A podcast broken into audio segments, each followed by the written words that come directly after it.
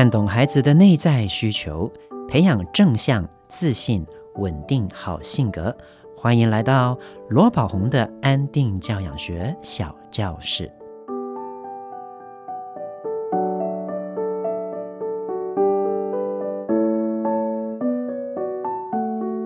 亲爱的朋友，你好，我是罗宝红，欢迎来到罗宝红的安定教养学小教室。你的孩子也很容易会玻璃心吗？只要被指正，就会开始臭脸、不高兴，甚至生气、难过、发脾气、崩溃、大哭啊！很多爸爸妈妈都常常问我，像这样耐挫度很差的孩子，应该要怎么鼓励和培养他们正向积极的态度呢？嗯，其实啊，我想要先说的就是。六岁以下的孩子，尤其是三岁、三岁半以下的孩子，哦，被提醒的时候就会臭脸、不高兴、发脾气，是很常有的，未必代表这个孩子没有正向积极的态度，也未必代表他的耐挫度本身就很差，因为这个跟他的发展成熟度有关。有时候我们都会很希望我们的孩子啊被骂就站定定哦，被打就要安静哦，不准哭，但是。这个不单只是一个比较传统、哈负向的教养方式，而且还有的就是，这个应该是我们对大孩子有的期待。我常常都说，在教养里面很容易落入的误区，就是错把对大孩子的期待啊放在小小孩的身上。好，我们期待我们讲他的时候他会反省，我们期待我们骂他的时候他会安静。我们期待我们指正他的时候，他会说：“我知道了，谢谢妈妈，我会改过的。谢谢你让我成为有用的人。”哦，我们有这些期待啊，没有问题。但是我们至少要知道，我们的孩子的成熟度目前是否有办法可以做到。那我们看以下的这个案例，这个孩子才三岁三个月，这个是 Dora 妈妈在亲子天下 Baby Line 的提问，她说。我家大宝三岁三个月，最近啊，发现他很容易因为被指正而情绪崩溃。我知道他想要当好孩子，所以当做错事被纠正的时候，他就会说：“我哪有？我没有。”然后说：“我讨厌你了。”妈妈说：“我可以理解他的情绪，但是不知道该怎么让他了解或者是改变。”当下我会告诉他：“说谎不对。”妈妈也知道你只是生气，所以才说讨厌我，但是我还是要告诉你什么才是对的。其实我相信他知道什么是对的，只是因为当下有情绪而已。因为在他情绪缓和下来之后，好好谈，他都知道他自己是错的。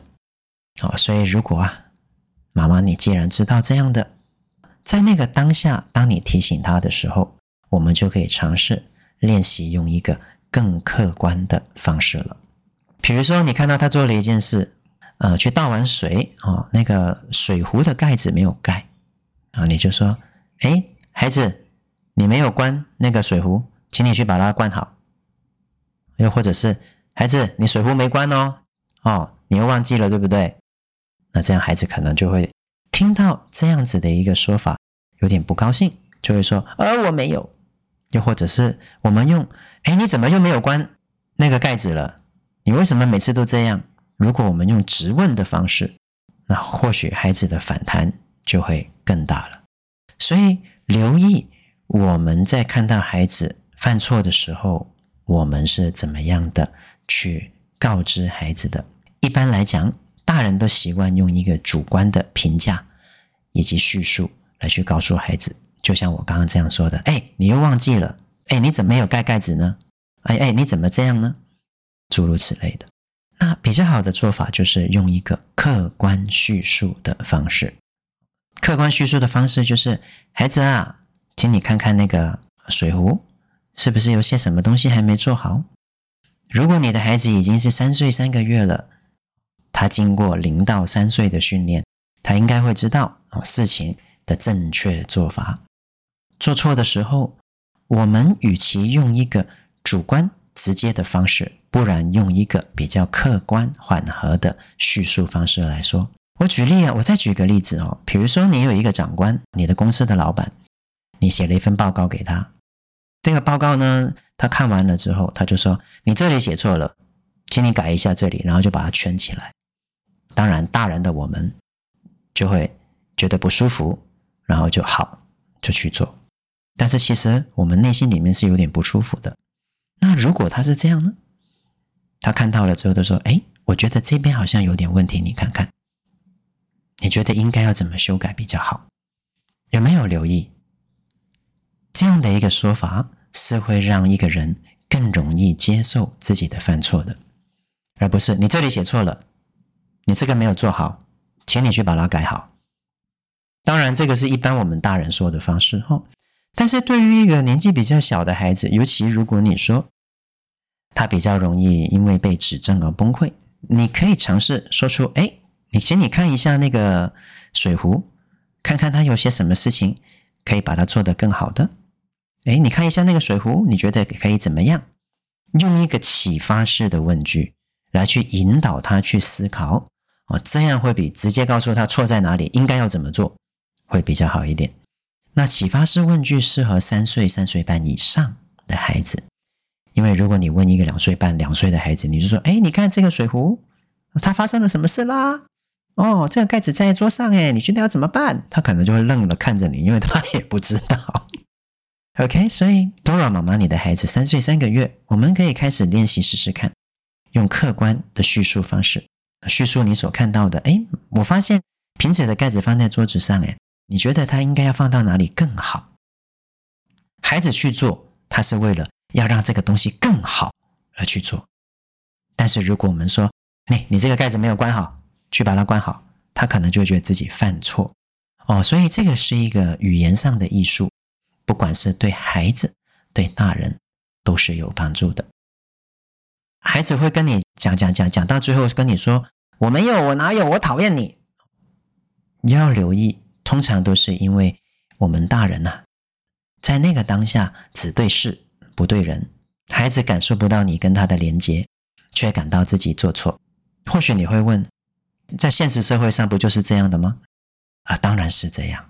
但是在现实社会上也有很多很多讲话有艺术的人，他们在说出别人的问题的时候啊，是让人家听得很舒服，内心是感觉不到哦，是被打压、被否定的。那如果我们能够这样，是不是更好呢？或许你也会问，那将来他出到社会怎么办？哦，不用担心。将来他出到社会，或者是将来他在小学，他自然会遇到非常多这样的人。但是他会知道，回到家里，妈妈对孩子的犯错，对我的犯错是接纳的。妈妈是一个会鼓励我的人，其实我还是有价值的，我还是被爱的。就算我在外面犯错，我的妈妈也不会因为这样而讨厌我。就算有时候我做错事会难过，会觉得自己很糟。我回到家里，妈妈还是会觉得我很棒。那这个不就是帮助一个孩子养成正向人格最重要的关键吗？所以，家是一个用来爱孩子、培养孩子正向人格的地方。我不是说我们对规范不要要求，而是在要求的时候，我们可以学习用更好的方式。Dora 妈妈，我知道你是一个常常听我们 Podcast 的支持者，我也感觉到你是一个很有心，希望把教育做得更好的大人。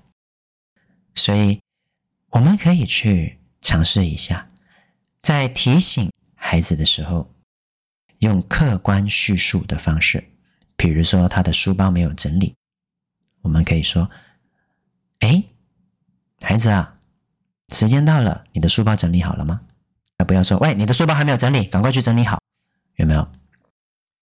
前者是一个透过后天学习的一个更好的方式，又或者是你的书包还是开着的，东西还在外面哦，你觉得可以怎么样？后者是一个我们从小到大听到的惯性，就是否定句、责备句跟命令句。正向教养的语言。我们有所谓的正向语言，就是鼓励句、肯定句、关怀句，以及启发式的问句。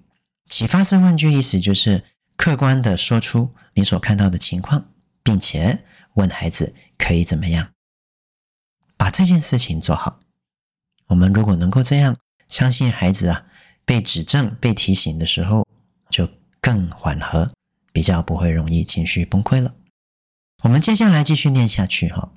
妈妈说道：“前阵子跟一岁的弟弟玩耍的时候。”姐姐帮弟弟戴帽子，弟弟也很喜欢。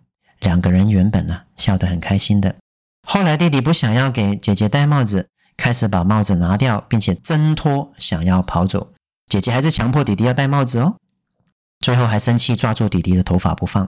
弟弟爆哭之后，我才出手阻止。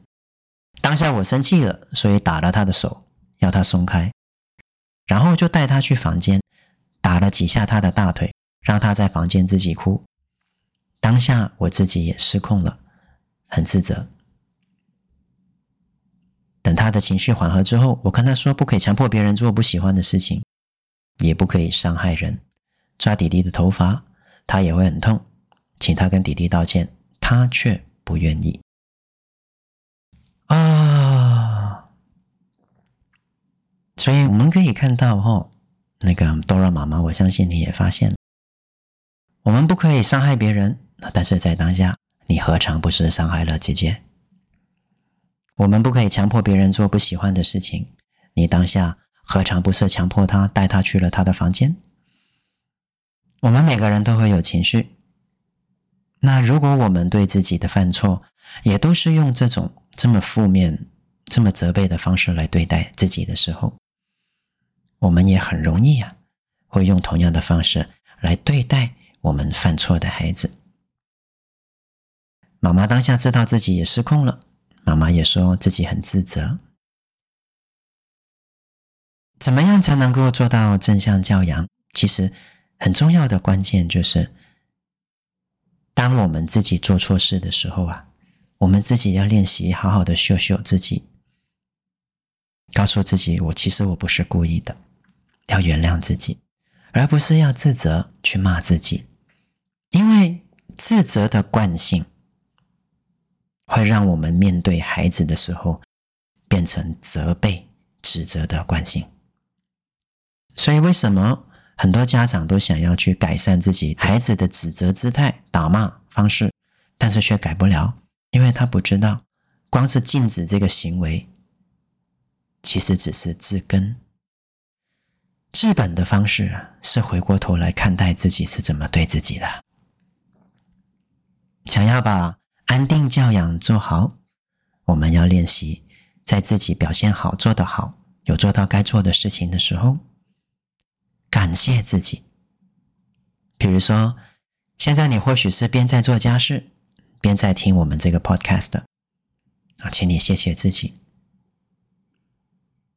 非常的负责任，把自己的事情做好，尽忠职守的把自己生命的责任完成，同时也在这个时间，因为你不需要花很多心思，你还愿意去学习。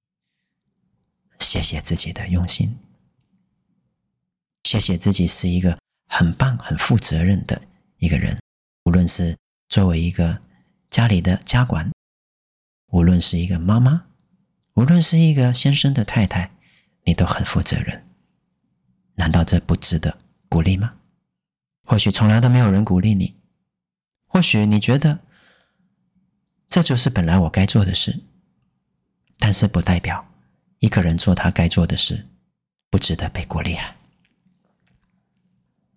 所以要让自己内心能够充满正向，我们第一个要学会的是鼓励。第二个是我们人都会犯错，小时候我们犯错通常都会被打骂处罚。结果养成我们长大之后，自己做错事的时候也会打骂、处罚自己、自责自己。其实这个是一个负能量，而且是非常不好的负能量。它会让我们越跌越深，让我们越来越没有正能量的。所以做错事的时候，如果你会自责，当你觉察到了，请你不要再自责，停止下来。当你一直质问自己，我为什么又失控呢？我为什么没有办法好好跟他说？我为什么听了这么多 podcast，看了罗宝红的书都没有用？当你又觉察到自己质问自己，停下来，然后告诉自己：啊，我觉察到自己的自责了，我觉察到对自己的质问了，谢谢自己。我知道质问自己或者是自责。其实初衷都是希望为自己更好。那越打自己，越骂自己，是不会让自己更好的。我愿意原谅自己。那用这样的方法，当我们在犯错的时候，我们越能够用接纳的方式来对待自己的时候，啊，这个做错事情的负能量就会越来越少。换句话说，我们进步的力量，往上的力量就会更高。对自己是这样子，对孩子也是这样子。为什么很多人都不知道？是因为从小到大养成了惯性了。所以，当我们能够在自己做得好的时候，鼓励自己、欣赏自己；在犯错的时候，我们懂得接纳自己、秀秀安慰自己，我们的正能量就会越来越多了。那这位妈妈继续说：“哦，等他孩子的情绪缓和之后，我跟他说，不可以强迫别人做不喜欢的事情，不可以伤害别人。要他跟弟弟道歉，他不愿意。后来呀，女儿还是有道歉，跟弟弟拥抱和好，但这个过程真的耗费好多精力。所以我以前曾经说过，如果我们发现，在教养里面，我们常常都是很用力的时候。”或许我们的方向跟方法就有问题了。遇到教养困扰的时候，最重要的是什么呢？大家一定要记住，先回应自己的内在。如果我们内在是烦躁的、惊讶的、失望的、生气的，在当下不要做教养，因为如果你在当下做教养，你势必需要用很大的力气把这些负面情绪压下来。那你在用了很大的力气压下来之后，你很难用一个安定的态度去应对孩子的。所以，遇到教养困扰时，记得先回应自己的内在。那有什么办法可以回应的越来越快？平常就要多做静心的练习了。就好比平常你常常去健身的，那。有需要拿到很重的东西的时候，嘿，你一举就把它举起来。同样的道理，我们平常如果每天晚上，哦，最少都有一次十五分钟的静心，日积月累之下，你的内心呢，安定的方法越来越快了，变得越来越敏锐了。你有情绪的时候，你就更快能够让自己安定下来。那这样子啊，能够懂得回应自己内在的情绪。我们自然慢慢也会懂得怎么回应孩子的情绪。如果我们对自己的情绪都是习惯压下来，当然我们对孩子的情绪也是会习惯压下来。就算我们没有叫他不要哭、不要闹，我们也是压着自己的感受去跟他沟通的。在那个当下，孩子跟你都不会感觉到彼此之间的能量在流通。孩子不会感觉到被你同理，当然就会有越来越多的情绪了。妈妈有时候，我试过很多次后，在他生气的时候，引导他可以去拍拍枕头、跺跺脚啊、揉纸张等等，不可以打人或大吼大叫，他都知道有这些方法，但是生气的当下，他却不愿意去尝试。他很棒的努力忍住没打人，却忍不住大吼大叫。他告诉我，觉得。很生气就想哭，我说我知道你在生气，你可以哭，但是不要大吼大叫影响别人，他就更大声了。在这里，我看到的是妈妈用一个超理智的方式去应对孩子，以至于父母跟孩子之间没有连结，造就孩子内心的情绪持续的酝酿变得越来越大，最后就大叫。所以。我会鼓励妈妈哦，看《安定教养学》这本书，学习怎么跟自己的内在连接。如果有机会，我也会鼓励你来参加我们的安定教养工作坊。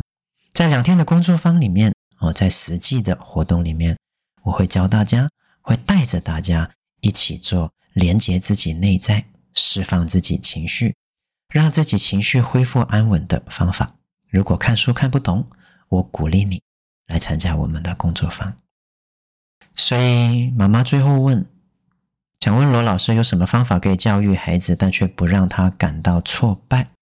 另外，若出现手足打架的情况，当下要如何反应才是对的？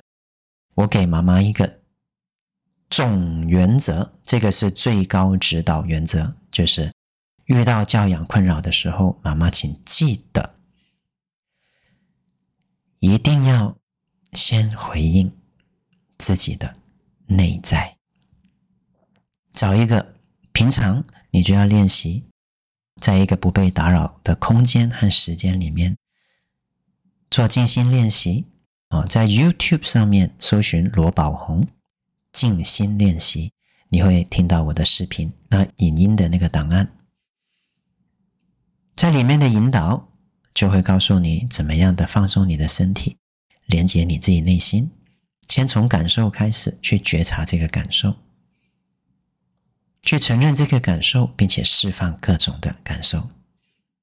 我们大人能够自己。这样子连接到，能够有效的做到，我们熟了，自然就会知道要怎么样帮孩子了。但是一定要注意哦，如果你只是听着把它记熟，哦，就是要做三 A 情绪急救，就是要觉察自己的情绪，承认自己的情绪，允许自己的情绪，陪伴自己的情绪。但是如果你没有实际做这个头脑上的逻辑，这个方法。这个知识是没有办法帮你让你的感受、情绪真正得到梳理以及释放的，所以这个才是真正的功夫啊！这一个才是落实修行啊！有这样子照做哦，在工作坊里面，我看到有很多人后来都会跟我回馈，每天开始练习静心，确实是对自己跟对孩子都有帮助。有一个妈妈跟我说，以前常常都会指责孩子的，常常也会自责自己。参加完工作坊之后，好像在溺水的时候啊，找到一个救生圈，他每天的练习，哇，不到三个月，发现每况愈上，越来越改善了。又有一个妈妈跟我说，哦，她是一个在国外留学的一个医生。他回来台湾就职，他也跟我说，以前有着对孩子的讨好姿态，那他却发现孩子越来越有情绪，原来讨好好像没有用，他也不知道怎么改掉。后来参加完工作坊，对自己内心的觉察越来越多，内心越来越安稳，反而他发现他的教养就不需要这么用力了，孩子的情绪也慢慢开始有改善了。所以被指正啊，会情绪崩溃。我们用两个角度来看，第一个就是孩子的成熟度不足啊，所以你的孩子才三岁三个月，这样的年纪，小班、中班的年纪，遇到事情会崩溃，会有情绪，非常正常。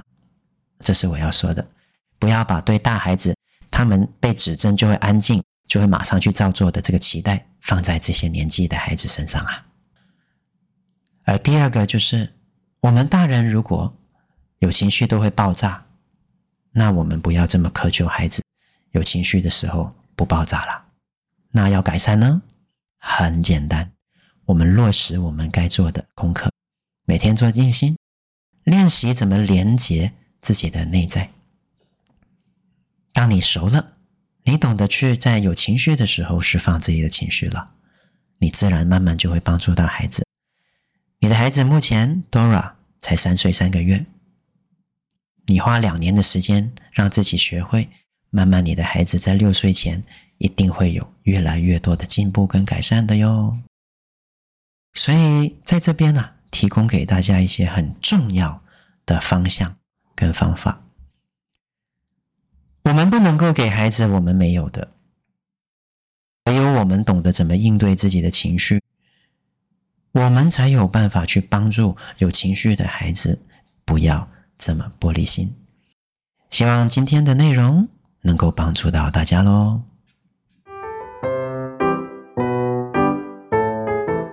一句英语小单元，啊，很多孩子都喜欢吃蛋，我自己也很喜欢。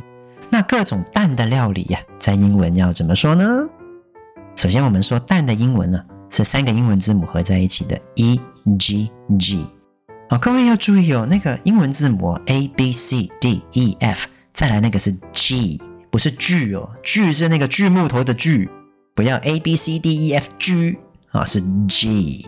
我们来说一次，G，注意那个尾音呢是 E 的，是嘴巴笑笑，牙齿合起来的。再来一次，G，哎，很好。那蛋的英文呢？我们一起念 egg。注意在念的时候要嘴巴有笑笑的嘴型，egg，egg。复数是 x，x。那再来，我们来说，一般呢，那个料理蛋的简单的几种做法。第一个叫做煎蛋卷，又或者是欧姆蛋啊。我们一起说，欧姆蛋叫做 omelets，omelets。哦，它的开始的声音是一个 o，哦，就是注音符号的 o，所以我们念 omelets。我喜欢。欧姆蛋，我们说 I like omelets。I like omelets。那再来，哦，有没有吃过西式的炒蛋？炒蛋的英文呢叫做 scrambled eggs。Scrambled eggs。我喜欢炒蛋。You say I like scrambled eggs。 I like scrambled eggs。那可能你觉得不想要这么油哦，有没有？啊，你想要用水煮蛋就好了。那水煮蛋怎么说呢？那水煮英文叫做 broil，它有一个母音是 oi，然后最后有一个 l 的音哦，所以我们念 broil，broil。那水煮过的蛋，我们念 broiled eggs。Broiled eggs。我喜欢水煮蛋。I like broiled eggs. I like broiled eggs. 再复习一次哦。蛋的英文 eggs。eggs。记得要笑笑的念哈。当你笑笑的念 eggs 的时候，自己也会开心起来啊。欧姆蛋煎蛋卷。Omelets，我喜欢欧姆蛋。I like omelets。我喜欢炒蛋。I like scrambled eggs。I like scrambled eggs。啊，我喜欢水煮蛋呢。怎么说呢？I like broiled eggs。I like broiled eggs。 谢谢大家今天收听罗宝红的安定教养学小教室。喜欢今天的节目吗？我是罗宝红，亲子天下 Podcast，谈教育，聊生活，开启美好新关系。欢迎订阅收听 Apple Podcast 和 Spotify，给我们五星赞一下。对节目有任何想法，有什么教育的、教养的问题？都欢迎你加入亲子天下 Baby Line，向我们提问哦。我们下次再见。